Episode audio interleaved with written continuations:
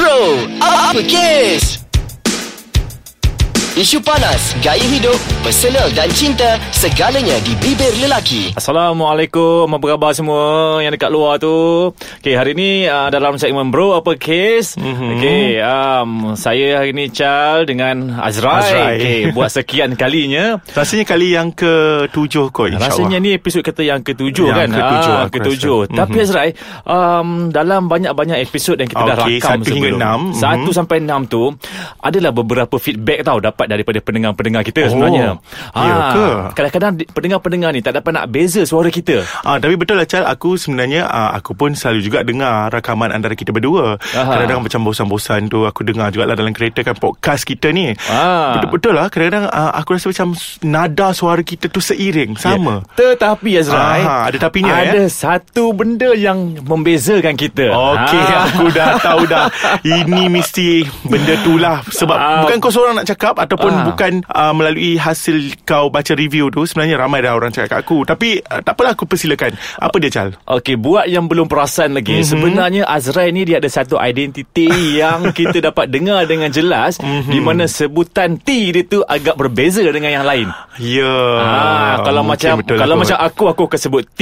Kalau macam Azrai ni dia akan sebut, cuba demo sikit T. Haa see, dia punya okay, idegam tu, ha, kita test idegam tu. Tetapi tidak Tetapi tidak. Ah, okay. Ah, itu Chal. Okey, kalau Azrai, tetapi tidak. Ah, dia dah tekan dia punya ah. tebal gitu. Chal, sebenarnya Chal, pada permulaannya aku sendiri rasa macam rendah diri dan malulah. Mungkin ini kekurangan aku. Aku tak boleh nak sebut uh, huruf T dengan baik, konsonan T dengan baik, dan menyebabkan bila aku bersembang ataupun menggunakan perkataan-perkataan yang menggunakan huruf T, dia nampak pelik dan mungkin jelek. Tapi lama-lama Chal, aku rasa inilah kelebihan aku dan aku rasa inilah yang memperkenalkan aku. Bukanlah memperkenalkan sangat pun, tapi orang kata orang kenal identiti aku, tak boleh sebut T. Betul Azrai. Mm-hmm. Ah, so bersangkutan dengan isu ni kan, aku Aha. rasa cantik kalau kita dapat bincangkan isu berkenaan dengan uh, kelemahan bukan kekurangan. Kelemahan bukan kekurangan. Maksudnya kalau aku lemah, is it lemah? Mm-hmm. Kelemahan bukan kekurangan. Okey, kalau aku lemah untuk menyebut perkataan T, tapi ia bukan lagi kekurangan aku, tapi mungkin boleh jadi keistimewaan aku. Macam tu. Sebenarnya memang satu keistimewaan yang men- menampakkan identiti Azrai itu sendiri. Dia eksklusif, tak ada orang lain. Tak ada orang lain lagi. Ah, ah. Orang ni je. Jadi Chal, kalau macam tu Chal, kalau kita ambil tentang konsonan, aku suka nak bercerita tentang konsonan S, di mana ada beberapa artis tersohor negara kita, dia tidak boleh menyebut huruf S dengan baik. Hmm. Namun, bolehkah aku sebut nama dia? Ah, semua orang kenal kot, Ratu hmm. Jazz Malaysia. Yeah. Dan dan dia akan keluarkan album baru ni tak lama lagi. Jangan wow. lupa beli ya, eh, pada yeah. semua orang. Ah, jangan lupa, memang aku sangat peminat Sheila Majid. Tapi kalau kita dengar betul-betul, Dato' Sheila Majid tidak boleh menyebut hur- uh, konsonan S dengan baik. Tapi sebenarnya itulah keistimewaan Sheila, Dato' Sheila Majid, di mana betul. Kita mendengar nyanyian Dato' Sheila Majid. Wow, sedapnya. Dia punya alunan jazz tu Chal. Sampai satu tahap, mm-hmm. dia menjadi satu ikutan tau. Yes. Sebenarnya kalau kita pandang daripada sudut kelebihan, dia sebenarnya telah mempromosikan Dato' Sheila Majid tu sendiri. Ya, betul. Ha. Dan kalau aku pun sendiri Chal, aku sangat minat dengan Dato' Sheila Majid pasal dia berlakon dengan uh, filem apa? Filem Ali Setan. Tipa tertipu, Tipa bang. tertipu, bang. Tipa tertipu.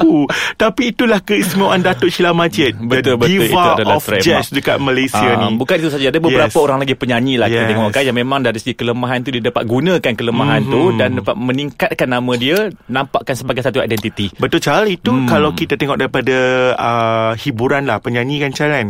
Kalau kita lihat macam ah baru-baru ni Chal, kita menang emas untuk Kirin, acara Kirin Dunia. Wow. Uh, tahniah kepada Azizul Hasni Awang, yeah, anak jati Terengganu. Dan untuk yeah. pengetahuan semua, kalau dibandingkan uh, orang kata apa, pelumba-pelumba Kirin di dunia, mm-hmm. Azizul adalah antara pelumba yang sangat orang kata apa, genit sahaja tubuhnya, yeah. kecil paling sahaja kecil tubuhnya, yes. lain. Sebab tu orang panggil dia The Pocket Rocket Man. Yes, betul. Dia meluncur macam roket walaupun dia kecil sahaja. Fizikal bukan menunjukkan yes. uh, ni ya, bukan menentukan sama orang ada dia berjaya atau tidak. Chal, kalau orang kata on paper tu dia kecil, jadi mungkin dia satu kekurangan pada dia, tapi itulah kekuatan kekuatan dia dan kekuatan negara kita. Ya, betul Azrai. Mm-hmm. Azrai, kalau mm-hmm. kita nak tengok banyak lagi ya uh, isu-isu pasal kekurangan yang menampakkan kelebihan sebenarnya. Betul Chal. Ha, tapi kalau kita nak kupas lagi benda ni, okey, kita akan uh, sambung lepas ni. Ah, okey. Okay? Alright.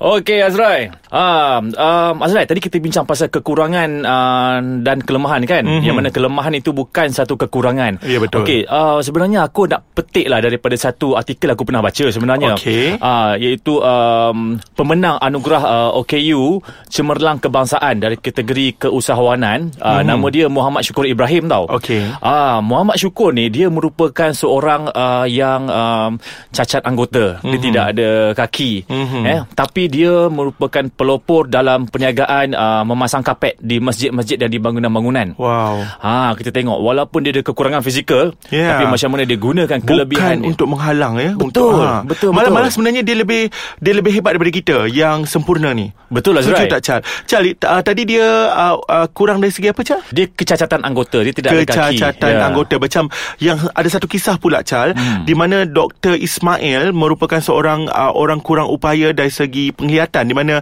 beliau merupakan seorang yang buta dan beliau merupakan Naib Chancellor College University Teknologi Antarabangsa Twintech dan pada wow. tahun dua ribu tujuh eh pada tahun mm-hmm. dua ribu tujuh di mana pada tahun dua ribu tujuh uh, Dato' Sri Syarizat Jali telah pun mencalonkan beliau untuk menjadi salah seorang senator di negara kita dan pada tahun itu iaitu tahun dua ribu tujuh um, Doktor Ismail telah pun diterima sebagai senator di Malaysia dan dia merupakan senator yang pertama yang merupakan orang kurang upaya dari segi penglihatan. Lihat, Ulama. Kita yang sempurna ni pun Betul. Belum tentu lagi menjadi Aa. seorang Naib Chancellor ataupun belum tentu lagi kita dapat jadi senator negara. Itulah, beliau bila, dah ada di situ. Bila Azrai berkata-kata, kadang-kadang tengok macam satu dokumentari pula.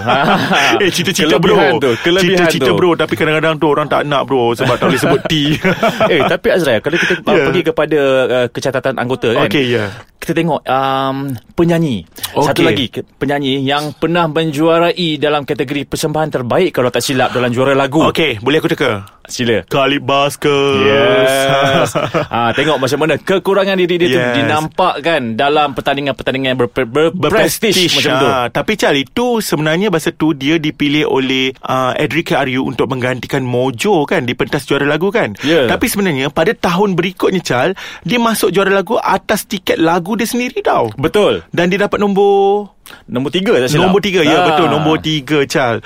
Ha, betul lah ya. Hebat sangat dia orang ni. Sebenarnya Azrai, Aha. kalau kita tengok dari segi kelemahan dan juga kekurangan ni kan, um, ada seorang ahli falsafah, Sisi mm-hmm. lah, dia pernah mengatakan bahawa eh, orang yang berjaya dalam hidup adalah orang yang menampakkan tujuannya dengan jelas dan menjurus hmm. kepadanya tanpa menyimpang. Maksudnya dia bukan menggunakan apa yang kita nampak secara okay, fizikal okay. tetapi apa yang dia ada secara dalaman dia. Okey, kalau Aa. macam tu boleh tak aku relate sikit dengan satu kisah?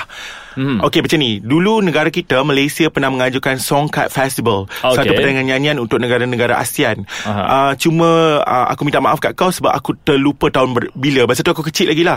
Sekarang ni aku dah tua dah kan. Tu tak tua sangat lah. Tua tak tua belum sangat lah. Belum nampak kedut lagi. Yes. Belum Ta- nampak kelemahan. Hey, ya Allah. Tapi yang penting Chal, pada tahun itu, pada tahun uh, tersebut ada satu kumpulan penyanyi nama dia Smoky Mountain daripada Filipina telah mencipta satu orang kata apa satu fenomena dengan persembahan mereka menyanyikan lagu yang bertajuk Toyona. Dan untuk pengetahuan kau, Smoky Mountain ni adalah salah satu nama tempat di Philippines yang telah menjadi tempat pelupusan sampah. Anak-anak ini adalah anak yang kurang dari segi kehidupan lah, orang kata kan. Mereka ni adalah anak-anak serba kemiskinan lah, serba kemiskinan. Uh... Mereka bekerja untuk membantu family mereka sebagai uh, pengutip tintin kosong di pusat pelupusan sampah tersebut. Dan mereka diambil dan diform dalam satu kumpulan, dibentuk untuk menjadi satu kumpulan. Nama kumpulan mereka uh, ber, orang kata apa, berlandaskan nama tempat nama mereka tempat stay itu do, iaitu Smoky Mountain. Dan mereka hmm. mewakili Philippines. Dan semasa Songkat Festival tu, diorang menang persembahan terbaik untuk lagu wow. Toyona.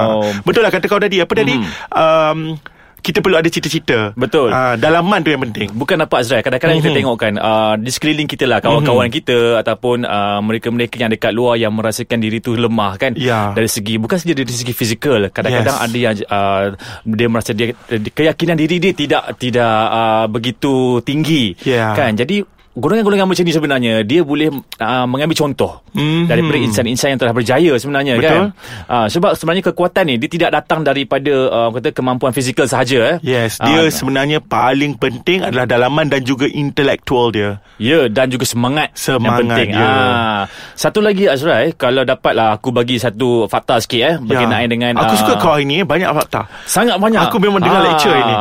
Sebab Azrai mengikut okay. saintis eh manusia yes. ni dia hanya menggunakan sepuluh peratus daripada keseluruhan potensi otak dia. Macam Einstein. Ah, ah. Sebab tu kalau sebenarnya manusia ni dia ada kemampuan dan semangat untuk pergi lebih daripada sepuluh peratus. Yes. Kalau dia nak, kalau dia mahu.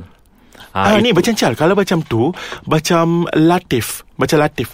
Macam Latif ni yang baru, baru-baru ni memenangi anugerah olahragawan negara.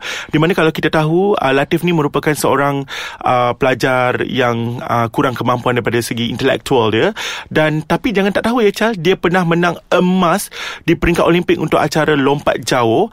Dan kemudian dia bersaing pula dengan orang biasa, iaitu orang yang dikatakan intelektualnya tinggi dalam sukma, juga dapat emas. Dan akhirnya Latif diangkat sebagai olahragawan negara. Wow, terbaik Azrai. Yes. Ha, aku sangat Azrai, ingin nak jumpa dia tau. Aku adore gila dengan dia. Jadi kan maknanya Azrai kan, kat sini kan yes. kita sebagai uh, kita rasa kadang-kadang kita dah sempurna, tapi kita ada kelemahan yang kita tak tahu kan yeah. ha, jadi saya rasanya antara-antara kita pun kena saling tegur-menegur ya. Kena saling nasihat-nasihat, hormat-menghormati juga, hormat-menghormati, bagi semangat juga, terima ha, juga terima antara juga kita. Kelemahan dan kelebihan.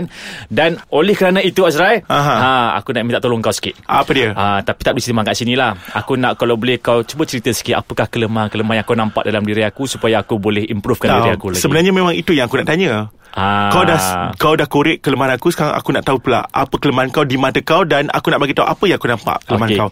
Kita kesemang kat luar lah. Tapi off record lah kan. Okay. Aku tak nak lah kan. Okay, kita semang. Jom Azrai. Okay, let's. Okay, jom. Bye.